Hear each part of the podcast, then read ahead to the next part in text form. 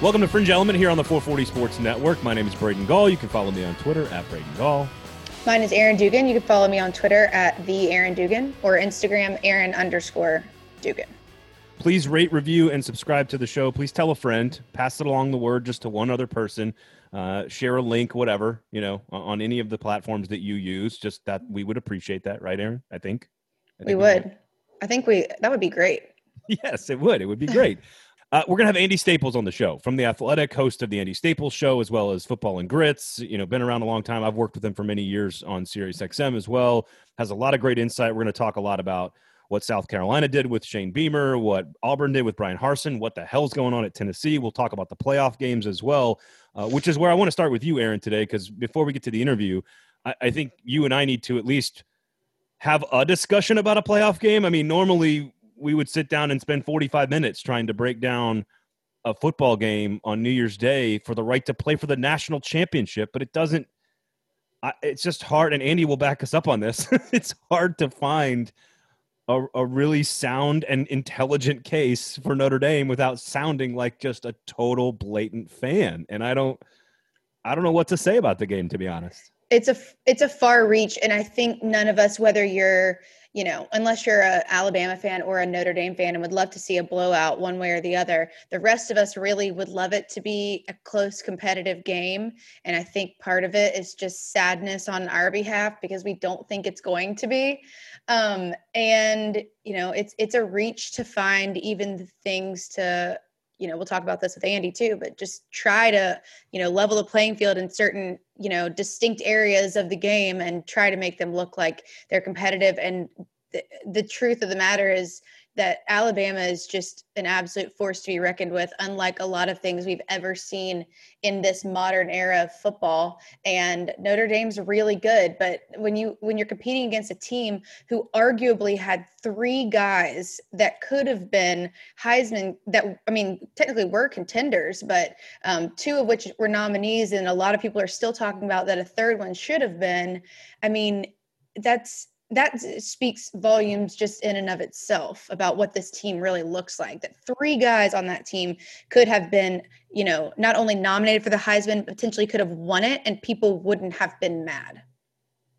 I i cannot i'll just leave it at this. I cannot wait to announce and then discuss my vote next week on the show. I cannot wait to see what your reaction is and I have a guess. I wonder if I'm right. well, don't don't say it. Just I mean, I'm not it. going to save it. Save it. But your but your point is valid. Like they're just so far. Ahead. I mean, again, 20 point spread is the biggest in playoff history. Um, you know, I do I think A and M would have made for a better game, maybe, but that's irrelevant. I, I, I'm I'm with you. We're just we're just grasping at straws here because there's not a position group where Notre Dame's better. There's not a matchup where Notre Dame's better. The only area I can really come up with is like Alabama's terrible relatively speaking, on third down defense. Notre Dame's been very, very efficient. They've got a quarterback who can run around, even kind of looks like Johnny Manziel, like when his his legs are kind of crazy when he runs and he carries the football loose and he sort of plays a little bit like Johnny Manziel. And we know those guys can give Alabama or any team trouble. But I mean, talent, statistics, matchups. There's just not there's not a real smart, rational case to be made for the Irish. Unfortunately, and I, I hope it means I hope we're all wrong. Like I want Alabama to to play Clemson in the championship game because I think it would be the best game. But eh, you know, the only way that even begins to become a little bit more of a possibility than it already is is if this game is messy. If there's a bunch of weird mistakes, which isn't, I mean, that's Notre Dame has been clean. Alabama would have to make some uncharacteristic mistakes. And, you know, they've had some games where they, you know, had some blips here and there, but overall it hasn't eh, ever been enough to really put them at risk. If for some reason you know all the the um the hype and everything gets to them and they start making mistakes uh, they're still going to win. Maybe it's closer but also these kids have been there eh, they've been there before. They've they've they know what it's like. Saban's does a good job preparing these kids of what it's like to be in a championship situation on top of the fact that most of them have already been in a situation like yeah. this. So I just I don't I, I don't think there would even in I don't even know what world there'd be enough mess ups to even make it kind of close. And, and again, I think to your point, Alabama would have to play an incredibly sloppy game in almost every facet. They are the most penalized team in the playoff. So of the four teams left, Alabama is the most quote unquote undisciplined, if you want to use that that phrase. But neither team really turns the football over much. So Alabama has to play like the worst game, the sloppiest game, and Notre Dame then has to play a perfect game where they're converting on every third down, they're converting on every trip into the red zone, scoring touchdowns, not field goals. They don't turn the football over. They, you know, steal a possession on an onside kick. Like they're going to have to do all this stuff. I'm I'm actually hoping for like a hand of God moment you know, where like a football bounces off a helmet and lands in like a defensive lineman's lap, and we're all going, "Up, oh, that was touchdown, Jesus," you know, giving Notre Dame a chance. So I, just because it would make for fun, it would make for a fun conversation. Because otherwise, I think it's Alabama lay the points, and I think they win really, really big. So we'll talk with Andy Staples a little bit more about all this stuff. Real quickly, though, Aaron, you you just already mentioned the finalists for the Heisman. It's Kyle Trask. It is Mac Jones, it's DeVonta Smith, and it is Trevor Lawrence. A little surprised Najee Harris did not get into that conversation, but those are your four finalists. Any thoughts on on the four there? Do, do they feel worthy to you? Do you think Harris was left out? Do you think just sort of your reaction to that? And then again, we'll get to Andy Staples here in just a second. You know, part of me, I I did think Harris had trying to get this out the right way. I do think that I had Harris in my head as being one of the biggest difference makers on this Alabama team this year from a stats perspective, just being able to make things being able to make things happen. And a lot of times you know there's that you know there's that quarterback receiver chemistry. If one's good it helps the other one. And that's not necessarily the same case you know with Najee Harris. And I don't I think that I think he was definitely deserving of being a nominee, but it's really hard when you have three guys that are, you know, potential options on the same team. Without those mista- mistakes in the last mistrasks, almost said that. That's Trask and mistakes combined. Which which has never happened, of course. He's never made a mistake. Which if if they had lost that last game, I think that he has a better shot at it. I love it. I love the Cinderella story. I love where he came from. I love what he was able to do with this team that hasn't necessarily had the strong cornerstone that Alabama has had over the course of the last decade. I think it's really impressive with what he was able to do with a team that's just recently back up and on the rise. So I have a soft spot for Kyle Trask in this sense, but um, I have a feeling Smith takes it home. And, and, of course, Trevor Lawrence is the best player in all of college football, just from like a almost factual yeah. basis. So. And the fact that I didn't even mention Trevor Lawrence, yeah. I mean, and and I think a lot of it, you know, with him being out the beginning of the season, it's like people started having these Heisman conversations so early when Trevor Lawrence was, you know, we weren't seeing him on a week to week basis. So I mean, honestly, you you really can't go wrong, and that's normally the case with the Heisman. Um, but I have a feeling that the it, it goes to one of the one of the mighty mighty elephants. There, there you have it. Uh, so great conversation with Andy Staples coming up. Aaron, you and I will be back afterward to give us to do some reaction and some thoughts there to send you off into your New Year's holiday. Uh, but again, enjoy our conversation. Andy Staples from the Athletic. We're going to cover all kinds of great stuff with with all the new coaches in the league, what Auburn did, Vanderbilt, as well as South Carolina, what Tennessee should do, and we'll dive in to a preview of the college football playoff. So without further ado, our conversation with the Athletics, Andy Staples.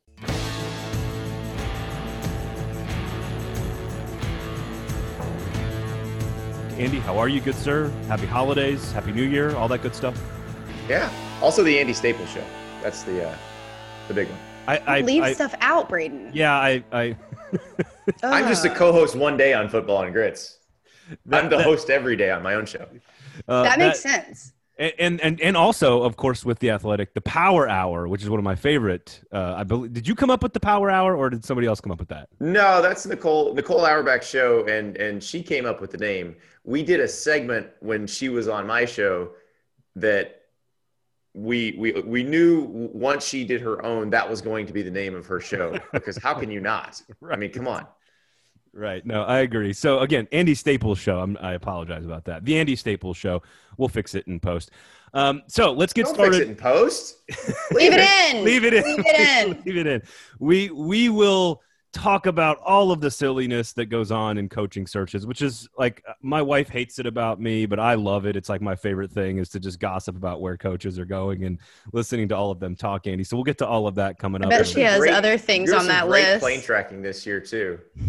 yes, yes. I don't know if she's a big plane tracker, but there was there was one I, I can't remember which coaching search it was, but somebody was tracking a plane. Uh, I think uh, it may have been Auburn. It was an it was a flight from Auburn or near Auburn to an airport not in Oxford, but kind of one town over from Oxford. And everybody's like, "It's Lane! It's gonna be Lane!" And then somebody on Twitter goes, "Nah, that's my buddy's plane.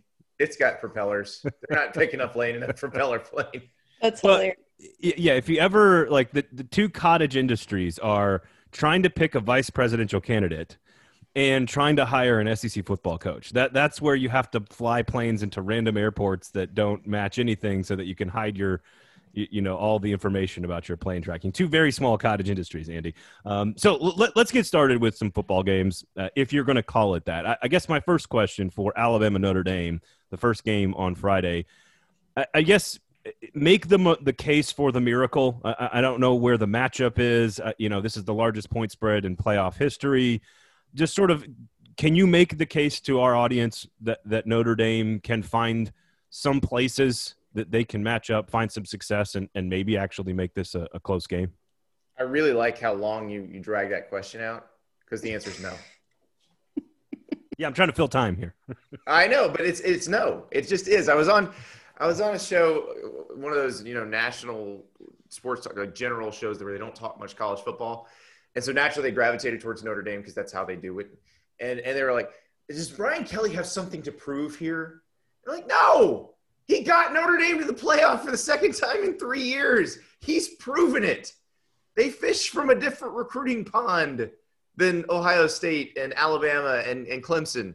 The fact that they're there at all is a huge deal. And everybody's going to say, oh, they didn't belong.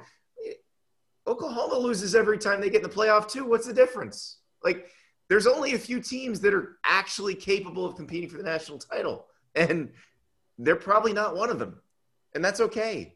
They're given what they have to deal with in terms of it's harder to get kids in, it's harder to keep them there once you get them in, and you're just dealing with a, a, a smaller group of people you can recruit from. I think they're doing pretty well.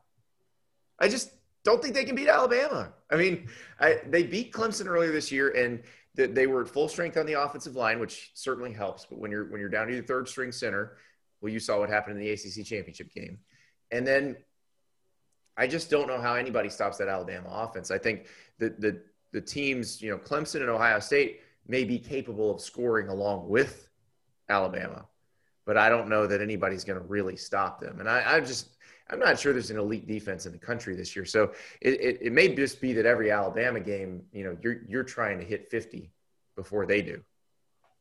Did feel like a stretch, even w- digging into the game and trying to figure out, like, you know, what conversations can we have where these two teams would match up or Notre Dame would put up a fight. And even looking through those, you can maybe come down to offensive line, but it still felt like a stretch for me. Still felt like I was I really Alabama's trying. offensive line's probably as good or better than theirs. Well, no, and, I agree with that. I'm just saying that's the only thing I could even get close on talking yeah. about, and I was oh, really yeah. stretching to find that. Yeah, anything and, and they match up with. There, there, there's not going to be a position group where Notre Dame's better, and that would be the closest one.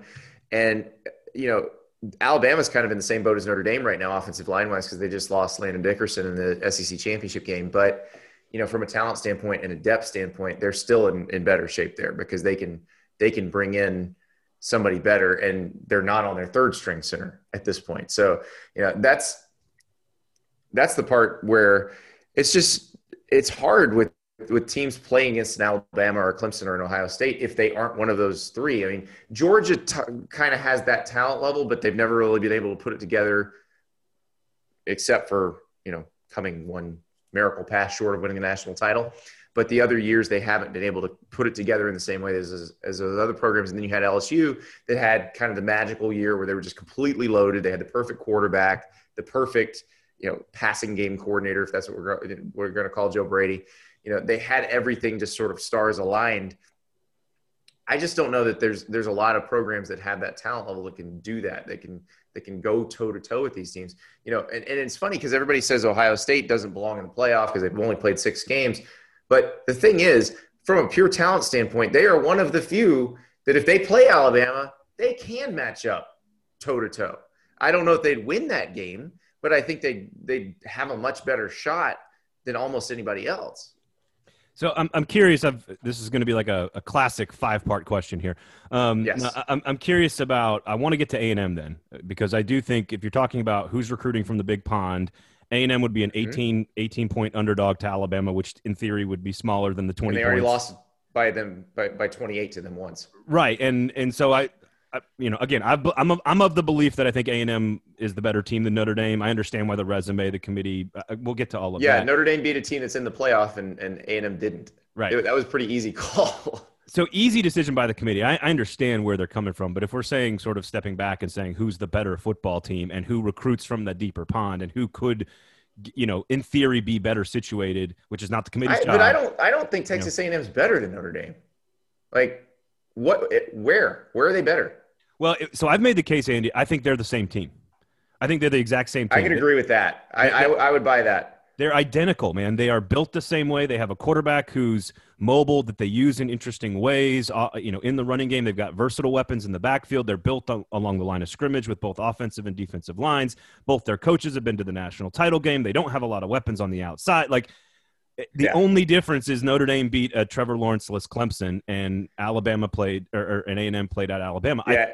I think you could argue A and M's better, but I think you can argue Notre Dame's better. So I, I, I think the same team argument is good. I, you know, if Jhamon Ausbon doesn't opt out, maybe that puts A and M over the top because it gives them that threat who can stretch the field.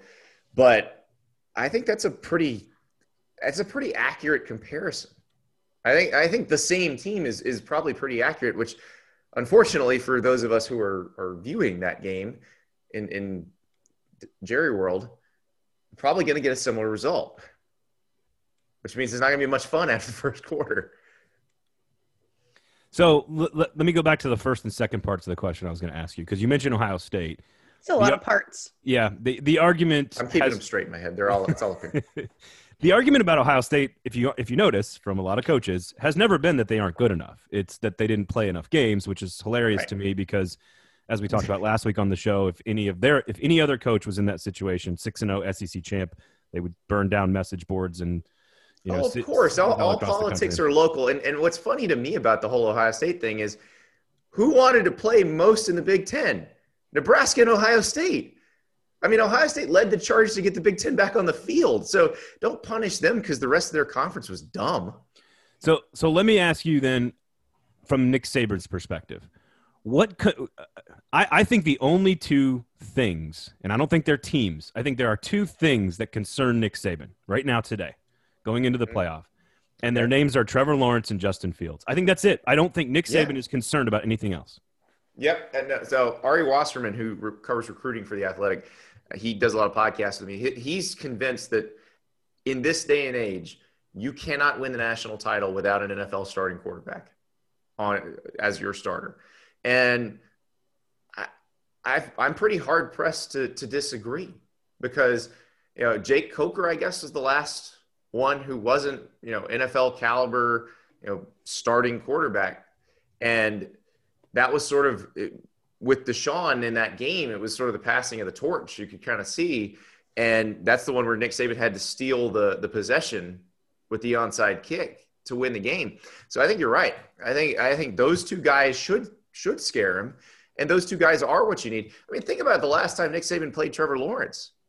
Clemson crushed Alabama in that game, and you know this is a this feels like a similar situation because we are just like in 19, in 2018 we're saying Alabama's invincible, and we were saying that going into that, even though you know we'd seen Alabama in the SEC championship game against Georgia that year kind of struggle and and need Jalen Hurts to come in and and bring them back, but going into that national title game, we're like, oh, Clemson doesn't have a chance. Their offensive line's going to get blown up. Their offensive line played its best game of the year, and they destroyed Alabama. And it was it was Trevor Lawrence. The Trevor Lawrence to Justin Ross connection specifically was what what did it. And then you realize, oh wow, when you have a quarterback like this, it really changes the math.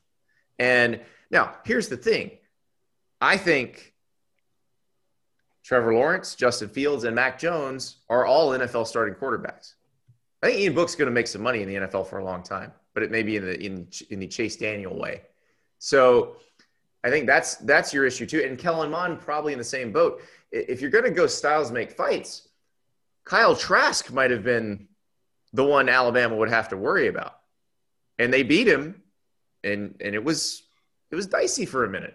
So I, I think I think you're right. I think that caliber of quarterback makes everything different. So I was Braden Andy. My dad is quite literally like no one I've ever met in my. You will never meet anyone like this guy. He's I don't even know how to describe it. I don't know if Braden could either. Um, he texted me earlier. We were talking about, you know, is something about 2021 going to be better? And I was like, well, maybe at least for sports, it won't be as crazy. Like maybe our, you know, our lives will be a little bit more seamless. His response to me, and I quote him directly, was, sorry, I'm going to cuss.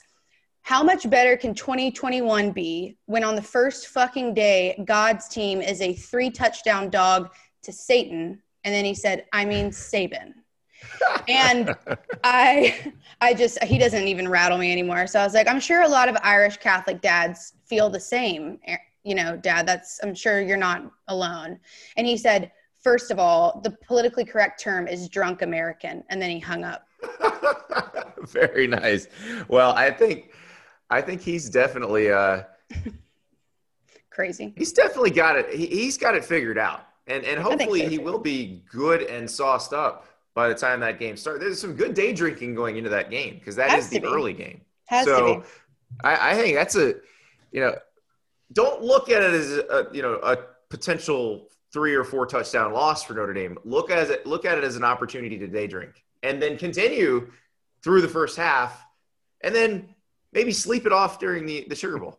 I think it's all about perspective, Andy. You nailed that.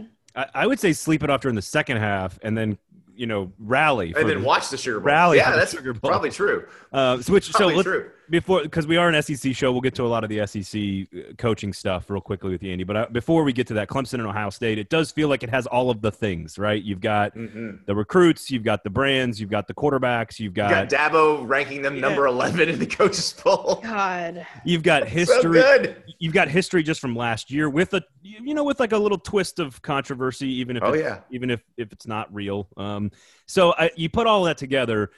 I, like Ohio State to cover, but I like Clemson to win. So give us your thoughts quickly on the Clemson Ohio State other matchup and who Alabama's going to face in the national championship game. I think that's a fair assessment. I I, I think Clemson wins this one.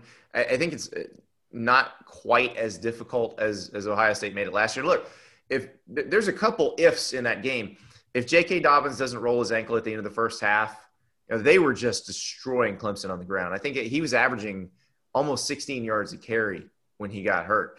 So if that doesn't happen, the Shaun Wade targeting penalty, I think, was a big one. The the one where they they took the touchdown off the board when they thought it was a scoop and score, and they said it wasn't. Um, but where I think that game really turned was where was when Trevor Lawrence outran Ohio State's entire secondary for that touchdown, and it was like, oh man, wait, he can do that too. That was that was pretty crazy. But I, I liked. I, I thought that game was fun. I Ohio State does not seem as loaded on the defensive side of the ball as they were last year. I think yeah. you know that. I rewatched that game the other day, and it was one of those deals where you're watching Chase Young, and you're like, "How's he not sack quarterback every play?" It, like you're surprised when he's not in the backfield because these the poor offensive tackle, and these are good offensive tackles and he's just abusing them. And you've seen it, him do the same thing in the NFL. So I think the, the fact that they don't have that, and then they're probably not quite as as good in the secondary as they were. I think that helps Clemson a little bit. Now, here's the thing: Clemson is not as loaded at the receiver position as it usually is, and and they've had to go a little bit different because they have some big guys, but like Joseph Ngata has been hurt. Uh, so Justin Ross has been out all season. There's no Justin Ross, no Tee Higgins, no Mike Williams type. It's it's been a little bit different where Amari Rodgers has been doing kind of the heavy lifting in the passing game, and I think Travis Etienne has become a much bigger weapon in the passing game, and that's something Ohio State probably remembers all too well from the game last year, unfortunately for them. But there, this is this is one where I think with Trevor Lawrence, with this group, they're, they're so experienced, they've been through all this. Ohio State really hasn't gotten a chance to play all together, which I think kind of it can go one of two ways. It's oh, we haven't seen them at full strength yet, which is entirely possible, or are they going to have the chemistry you want? You know, I think if you had a month to prepare for this game, you could say, oh, well, this will help them chemistry wise, and uh, they'll be firing on all cylinders because they'll finally have gotten to practice together. And but this isn't really your typical semifinal run up. I mean, you had a week and a half essentially. So I, I really think that's going to be a disadvantage for Ohio State is that they haven't really had everybody together. And you know, I, I, I think if if they can kind of click immediately, then that's a pretty close game. But if not, then I think Clemson can can take control, and I think they're good enough to to just kind of steer the game the way they want. The, the thing I like about Clemson and Alabama is they can both win in a variety of ways. You know, they can if if they need to score in 45 seconds, they'll figure out how to do that. But also, if they can get a lead and then they they want to have you know six or seven minute scoring drives, they can do that too. They're capable of both. And I think probably they're, they're the two teams in the playoff that are most capable of both, which I think gives them the advantage. Well, I, just real quickly on, and let's transition into the some of the coaching stuff here. You, you know, at one point I thought Auburn was a cautionary tale for Tennessee or anyone else in college football, Michigan, maybe even Texas, as far as making a move and, and allowing boosters to meddle and, and, and all this other stuff, it's, you know, the bar Gus Malzahn said, as we've discussed on this show a million times, is 66% of the games you got to win. You got to beat Nick Saban three times. You got to win two divisions, get to the national title game, et cetera, et cetera. But, but then, then they turned into how an athletic director and a president can actually stand their ground a little bit and actually go out and pull a name that we we largely believe is a pretty good football coach. So what are your thoughts on how the the search unfolded and and is Bryan Harsin sort of saving the day as far as what Auburn went through firing Gus Malzahn and then almost walking down the aisle with a few other guys? I was pleasantly surprised with the way the search unfolded because they did they came to a logical conclusion. And Yes, the the power struggle piece of it is very interesting. I thought John Talty had a really good story in AL.com that, that broke all that down. And it, it it it is interesting because Auburn's one of those where when something big happens, you do wonder who is making that decision. Like who decided that? Was that the president? Was that the AD? Was that somebody on the board? You know, this at the end looked like the AD and the president working together which I think is a good thing for Bryan Harsin going forward. I think it means that, that now he has a mandate because these guys said, look, you know, it's our deal. We realize you care a lot. You guys spend a lot of money, but we're going to do what's best for Auburn here. And they picked a very good coach. They picked a guy who, you know, I, I realize that the more casual fans probably only think of Boise State as a bunch of trick plays. You know, they're talking about the the hook and ladder and the Statue of Liberty and all that. But if you watch Boise State during the Bryson or the Bryan Harsin era, and really during the Chris Petersen era too, when they were playing in conference, they were just whipping people's asses up front. That's what they do. They they build good offensive lines, good defensive lines. They usually have an NFL guy or two in there. And look, it's Boise State. It's hard to so at Auburn, every guy's an NFL guy, ideally. And on the defensive line, that's really been the case. On the offensive line, it has not been the case. And that's where I think they can really help Auburn improve.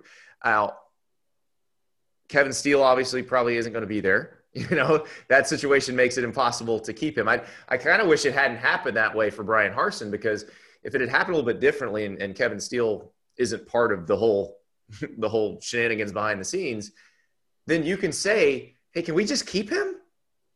can we just have him run a great defense and get good recruits? And so you can't do that, but there are plenty of good candidates who can do that.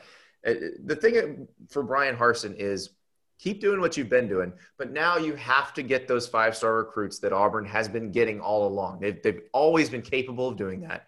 They may not have as star studded a roster as maybe Alabama or Georgia, but they're going to get theirs enough so that they can compete with Alabama and Georgia, or they should. You know, that's where that's where Gus did it right, and where Harsin has to make sure he keeps doing it. You, you know, you still got to get the Derrick Browns. You, it's it's great that you are probably going to find some uh, high three star who you you know an Isaiah Simmons type. Uh, Clemson finds him as a three star and, and turns him into a first round draft pick. You're going to find those guys. I, I guarantee that.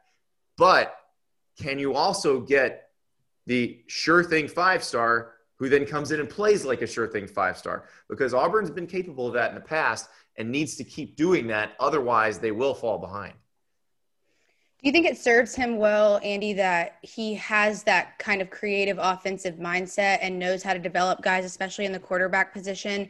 But then it's would you say it's e- it's easier to do the recruiting and all of that, finding these new guys, getting the five stars through the door? Is it easier to learn that and how to do it than it is to come up with that creativity? Well, the, the thing about Harsin uh, you mentioned the, the the quarterback development, and I think that's a, a pretty big thing here at Auburn because look at Gus Malzahn's quarterbacks. Which one got better since they got to Auburn? None of them. They all regressed. And so that's the part where if you could have a quarterback actually progress while he's on campus, that would make a huge difference. Imagine, uh, you know, imagine if Bo Nix had been getting better all this time. You know, that's that's the part that I think he brings that was lacking because offensive creativity it was not lacking at Auburn. Gus Malzahn is one of the best offensive minds you will ever meet. It's just for whatever reason, they were not great at developing quarterbacks. And, and you know, that goes through quite a bit of regime in terms of Gus and, and various offensive coordinators. So I don't know why that never happened that way, but Bryan Harsin has a good track record the other way. And I think that that's going to help Auburn. You know, in terms of creativity, I don't think there's going to be a, a really a, a, a difference both of those guys are very creative. You know, Gus's offense is is is very creative, but I do think if Bryan Harsin can make the offensive line better, make the quarterbacks progress instead of regress, you got something cooking there. So it is a rite of passage when anyone comes on the show that I have to ask, um, what what is it that Tennessee is doing to itself, and how do they stop? you mean this week? Yeah, like I just I'm going to ask everyone that comes on, why are they doing that to themselves? What is the problem? What's the solution? How do they fix it? I, I, I it's it again. It's just we're just now asking think, everybody that comes on the show. I don't think there's one problem. I think this is a this is sort of a snowball effect of various things that, that really comes from the top. I mean, look at the leadership of Tennessee, and not just the athletic department leadership, but the university leadership over the last 20 years, it's just been constant churn. And when that happens, it doesn't help the athletic department. And, and especially when you have the, the, the politics of the stuff up top then affecting the athletic department. Like when, when you have John Currie being hired and then being yanked, and then uh, the the chancellor who hired him getting getting run off, and I mean those are the things that that sets you back. I mean, I, I always use this example of a place where everybody pulls in the same direction. Oklahoma is a great example of that. So David Boren was the president of Oklahoma. He just recently stopped being president of Oklahoma, but he was the president of Oklahoma back in 1998. And he hired Joe Castiglione to be the AD in 1998. That fall, they fired John Blake and they hired Bob Stoops to take over at Oklahoma. David Boren, Joe Castiglione, and Bob Stoops were, worked in those same jobs until Bob Stoops retired in 2017. Like that's alignment right there. And how how well did they do? Pretty well. Dominated their conference the entire time. So that that's the difference between a university that's aligned and one that is misaligned. And Tennessee has been very misaligned, and the football program has suffered because of it. Uh, you never know who's in charge. And, and, and here's the thing right now do we know who's in charge right now? Because I get the sense that Phillip Fulmer really wants to keep Jeremy Pruitt, wants to give him another shot, doesn't feel like the churn that they've had in their program is good for the program, and would like to just have some stability for, for once. It seems like there are people in and around and potentially above who feel differently, who would like to go a different direction. And Hugh Freeze might be the direction they want to go, which I think is really interesting because, you know, you get past the other stuff, the reason he was fired from Ole Miss, and then you got the NCAA stuff at Ole Miss, which I think is something that that has to be talked about with the SEC office. And but I don't think the SEC office can keep him on double secret probation forever. They have to let him get hired a school eventually. So I, this is a case where I'm not sure they could block him. So you know he can win there. He won at a place, you know, Ole Miss isn't, is not as good of a job as Tennessee, and he won at Ole Miss. So, you know, you look at that and you go, hmm, if they go decide to make a change, is Fulmer still the AD? Is he still in charge? Because my guess is if they make a change, it'll be over his head. And so then you have the added the added layer of intrigue with the uh, the NCAA investigation that, that Trey Wallace uh, broke right before the Texas A&M game started, and that screams we're looking for a way to fire this guy for free because we feel bad about giving him an extension that put us on the hook for more millions of dollars. It's just there's so much right now. It's such a mess. Yeah. I mean, there's, it's not really. It's hard to respond it's to that. It's crazy. honestly. Well, and it's all, all that churn is is you know again that's the problem. Like you said, it's it's too many cooks in the kitchen. It's you know there's no leadership and and, and all that good stuff. Uh, Shane Beamer has announced a lot of his coaching staff. What, what do you make of? Uh, our guest last week, who I know you know very well, Stephen Godfrey, said that South Carolina is a four million dollar graveyard, which I am I'm, I'm sort of I'm sort of on board with. Um, except for you're going to have like Is it a- really a graveyard when they give you that much money to leave? It, it- well, it, four million. Four, it's a it's, it's an expensive graveyard, four million dollars. But uh, again, eighty nine thousand people are going to be there. It's it, it's got everything. It's just impossible, really, to win there. What what do you make of of the Shane Beamer hire and the coaching staff he's assembled as he announced all of his assistants this past weekend? Well, I don't know what I I don't know with the Shane Beamer hire. I, I, I like the idea of bringing in a guy who helped them create their most successful period in their history and helped stock the roster for that. I think that's pretty important. What I thought was interesting was keeping Mike Bobo as the OC. That was the part that, that sort of I was like, okay, this this doesn't make sense because when you got hired, the thought was you're bringing an offense maybe that looks a little like Oklahoma's. Well, that's not what Bobo runs. I mean, Bobo just ran the offense at South Carolina. He had the opportunity to run what he wanted, and that's what he ran. So it was not what people were getting excited about. So I'm not sure how excited recruits are going to be to play in that offense. And so that that decision was a little surprising to me. And look, every head coaching hire is a crapshoot. I, I just love I, I the day they hired him, somebody tweeted at me. Uh, you know, they, they could have gotten a head coach. They hired an assistant. What what are they thinking? And I'm like, yeah, you mean like when Clemson hired an assistant and South Carolina the last time hired a guy who'd been a head coach in the SEC? I think one worked out better than the other.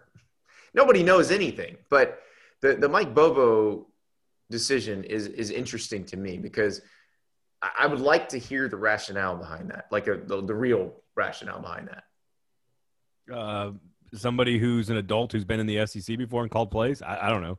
I, I mean, I'm with you. I'm all with you. of these things are true, and he's been a head coach before, which I do understand the value of having somebody on your staff. If you've never been a head coach who has been a head coach, uh, I think I think that helps. I mean, uh, you look at Dabo; he had he's had Robbie Caldwell early in his career, and and that that helped him a little bit.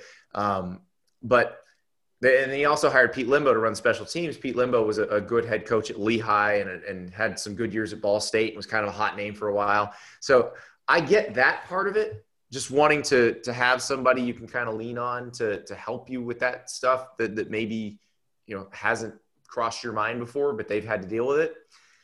But I just think, are you to have Mike Bobo running what he ran at Colorado State, what he ran at, at South Carolina this year, or is that going to change? Is that going to be something different? I, that part I'd love to know because I thought the idea was to run something fun.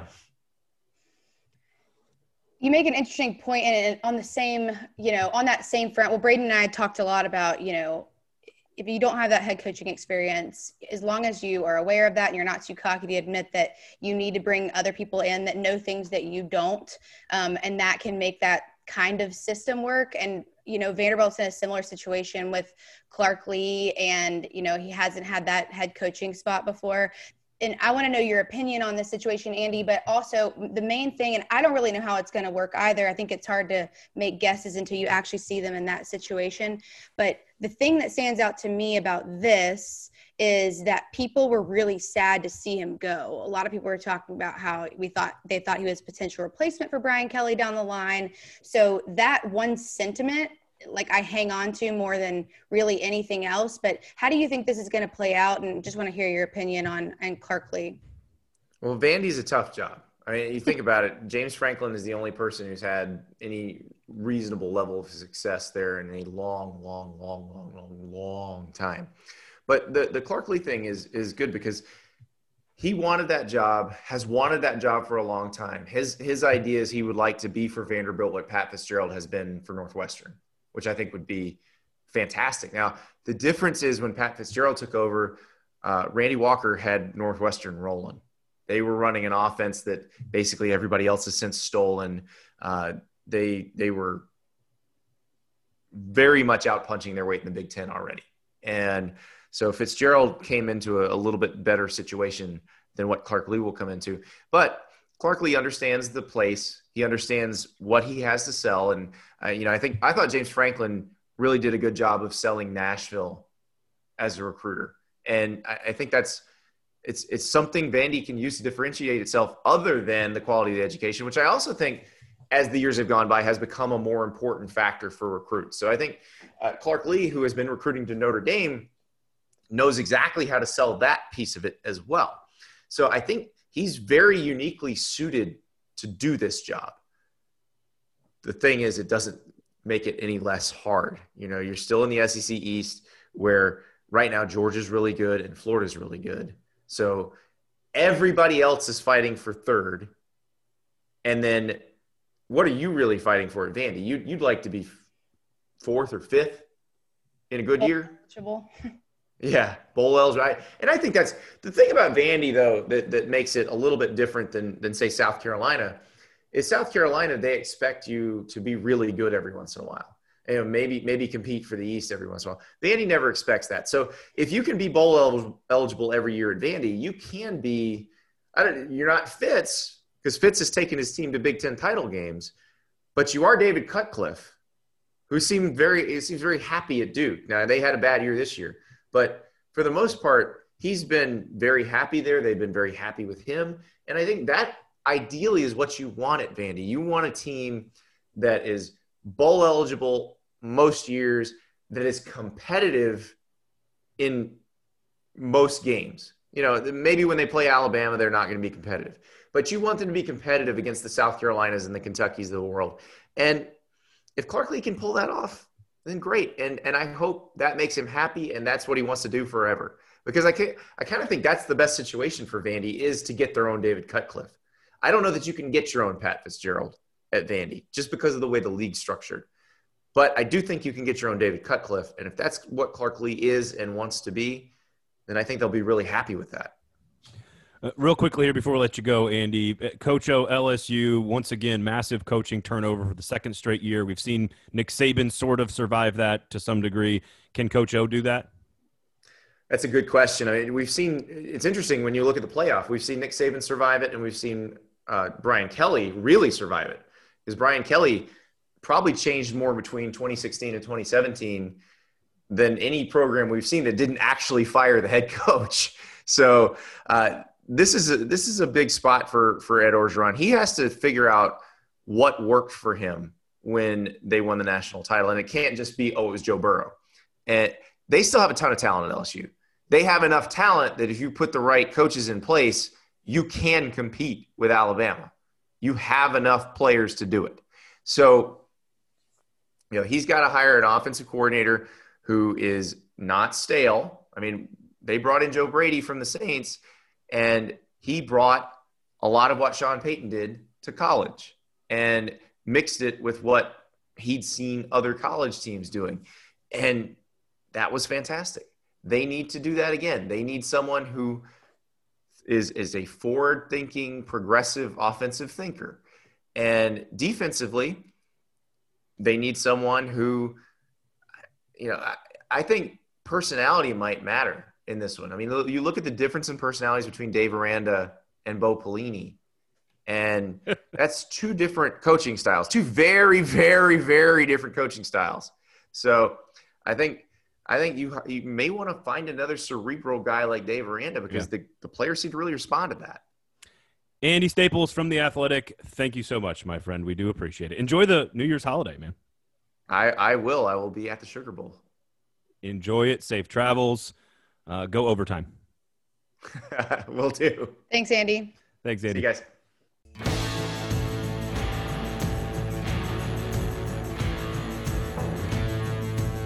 That was Andy Staples of The Athletic.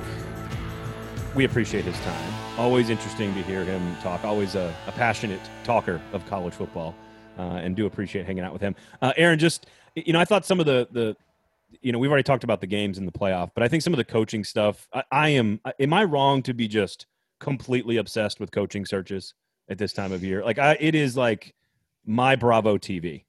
As long as it doesn't wreck your marriage, I think it's fine. Oh no, she sees less of me. So of course it's a good thing. Yeah, but you also drive her insane with this, don't you? I, I mean, she just like like Steven said. She thinks you're week, ridiculous. Yeah, she just uh, like, but I don't understand watching Teen Mom or whatever garbage television she does. Watches. Haley watch Teen Mom? Yes, she does. Oh, okay. It's very off-brand for her. Like I thought you were just throwing one out there that would like sound embarrassing. I didn't know you actually meant she watched that. No, I still like her though because she's awesome. But that's a weird show to be obsessed with. Yeah, and again, it's not her brand at all. Like she likes, it's it's her version of get, getting away. And again, my version of that is texting with you know random people behind the scenes about who's interested in what job and who likes what and what do you think about this team and what do you think about that conference and oh who's who's going to be the offensive coordinator. Like I just it, it I don't know why I'm.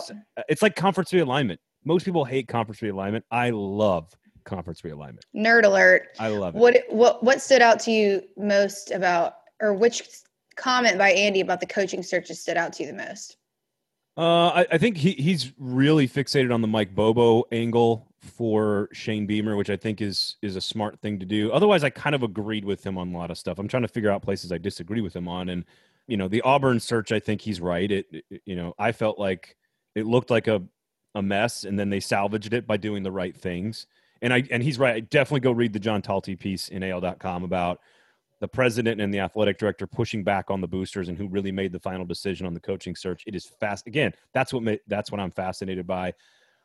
And, and I don't know. Pick an answer on Tennessee. Like he's he's just another really smart football mind that gives us another view into what's going on at, at Tennessee. So I, you know, and in reference to the um, all of the Clark Lea stuff we talked about and just Vanderbilt's situation, I think he made a solid point in the sense that Vanderbilt needs someone that's you know going to be a lifetime guy that's going to stick around and continue to build the program and not necessarily use Vanderbilt as a get into the SEC stepping stone and then taking something from there, just kind of like building that you know, building whatever Vanderbilt's version of a dynasty in football is going to be, um, whether that's just making it to a bowl each year or or what, but just you know some consistency there. And it, he's right that and same on the same front about admin and alignment from the top to the bottom and how important it is for upper administration and a university to be on the same page as the athletic department and the coaching staff. And do you understand the hierarchy and how it works? And at vanderbilt that's especially important.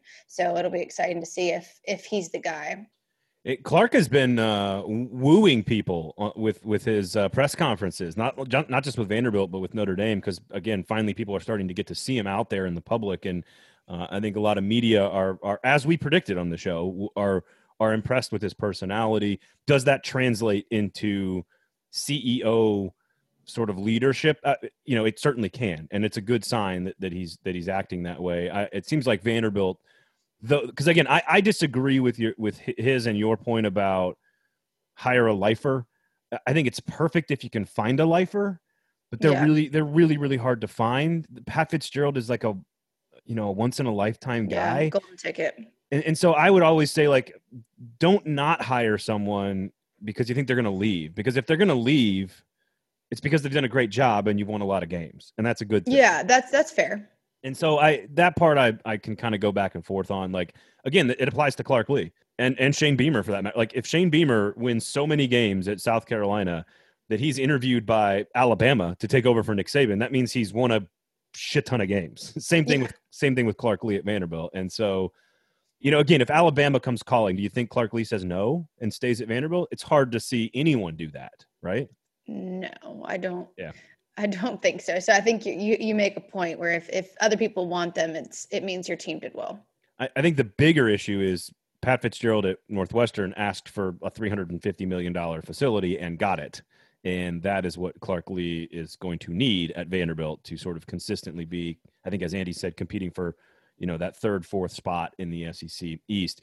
Uh, Aaron, any any New Year's traditions for you as we sort of end on a on a mellow note here to end a godforsaken calendar year that I have no way to explain to my children. And and when I do 15 years from now, a bomb going off in our city on Christmas morning is going to be like the sixth or seventh thing that I tell them about, which tells you all you need to know about this godforsaken calendar year. Um, how are you saying goodbye, and how are you moving on into a new and hopefully brighter calendar year? I'm just trying to put my head down and make it through these last three days because shit just keeps coming, and you're like, just how? I felt, felt thought we're in the home stretch here. Then we have Christmas, Nashville catastrophe, and all this. I'm just like, just get me there. I also don't. I'm not a. a it's you know pandemic, but I'm not a big New Year's person anyway. I always call it. My dad and I always call it like amateur night. Um, and someone always my take on New Year's is that people. It's really cold. I hate being cold. People get really dressed up, and they're then really cold because you're in dresses and heels, and then someone always cries. So I'm like, we just gotta. That's just like a girl. It's it always happens. Someone always cries on New Year's. I don't like it, so I'm not upset about not going out. Um, I'm just upset. I'm just gonna get my continue to get my life organized and try to move into 2021. And I saw a meme on on Instagram or something the other day that was like, okay, to all the people in 2021, come in, sit down, and don't touch anything. I thought that was hilarious because like just let it, just let it be. Let it be. Let it be. Uh, it's funny. So my wife and I met on New Year's Eve. Really? Um, and I, I'm, I'm, we agree with you that it is amateur hour, along Mhm. with St. Patrick's Day and and Halloween. So those three, it's also hilarious, like envisioning your stage of life, and and sort of the fact that someone cries on New Year's Eve in Well, dresses. I mean, maybe not at 30, but all Well, the way but- up to a couple years ago. but like dresses and heels and crying is something that we definitely used to, to deal with and it's just so not now it's dresses and heels and crying but she's four and so she- yeah, that's true. she's she's wearing a princess dress and trying to wear her heels and crying about the fact that she can't wear her heels but we're just trying to get her in bed by 7.30 so that we can open up a bottle of champagne and celebrate sort of our other anniversary which is um, the night that we met i actually people that don't you meet know, at Moon Taxi? I bet you did. uh, funny story. So people ask, "How did we meet?" And I say, "She walked into my apartment and never left," and that's sort of true. We had a round the world party at the Encore downtown Nashville, which is where we lived at the time, where I lived at the time, and we had a round the world party for floor nine. And we were, I was, I was the Germans, which is where I'm from. All my heritage is from Germany, so we had like brats and sauerkraut and beer and all this good stuff. And uh, y- you know, Rammstein was playing in the background, and so we hosted a party. My neighbor brought his girlfriend and a bunch of her friends. They showed up. I was going to a Moon Taxi concert that night because they play on New Year's Eve in Nashville. And you love them. So I left. She came to the party. They were at the house. There was probably 15 or 20 people there. Remember what that was like. And then I left to go to the concert with a couple of my buddies because we'd already had tickets, watched the show. And then I left early and walked back from 3rd and Lindsley all the way back downtown in the rain Yeah, you couldn't get in a cab. to come back and see her. And uh, again, never she never really left. It's been eight years or whatever, going on nine years now, and hasn't hasn't really left. So, and now we have children, and I never knew that story. that, that's that's the whole that's the whole thing. She trapped me. Brats and Moon Taxi and Cute Blonde. Can't beat it. I, I knew I knew right then and there. It's it's true. I walked back in the rain from Moon Taxi by myself because no one none of my friends wanted to leave. They're like, "No, dude, we're not leaving the concert." Yeah, you got it bad. so I was like, "I got to go see this girl. I got to go see a guy about a horse," and I got out of there. And, That's and- funny. and I went I learned something new about you today. and then now we do you know hopefully we have really good football games on new year's day hopefully we turn the page into a new year. We'll eat some black eyed peas and some greens and uh, wish everybody a happy and safe, wonderful time. And we'll see you in 2021, I guess. Praise God. Thank Turn you it all. over. Thank you to Andy Staples for joining us. Thank you all for listening. My name is Braden Gall. Her name is Aaron Dugan. Where can people follow you? Uh, Aaron underscore Dugan on Instagram, the Aaron Dugan on Twitter. You can get to me at Braden Gall at 440 Sports on Twitter and Facebook as well. Enjoy your New Year's Eve. Enjoy your New Year's Day. Have a wonderful and safe holiday. This has been Fringe Element on the 440 Sports Network. Thank God it's over.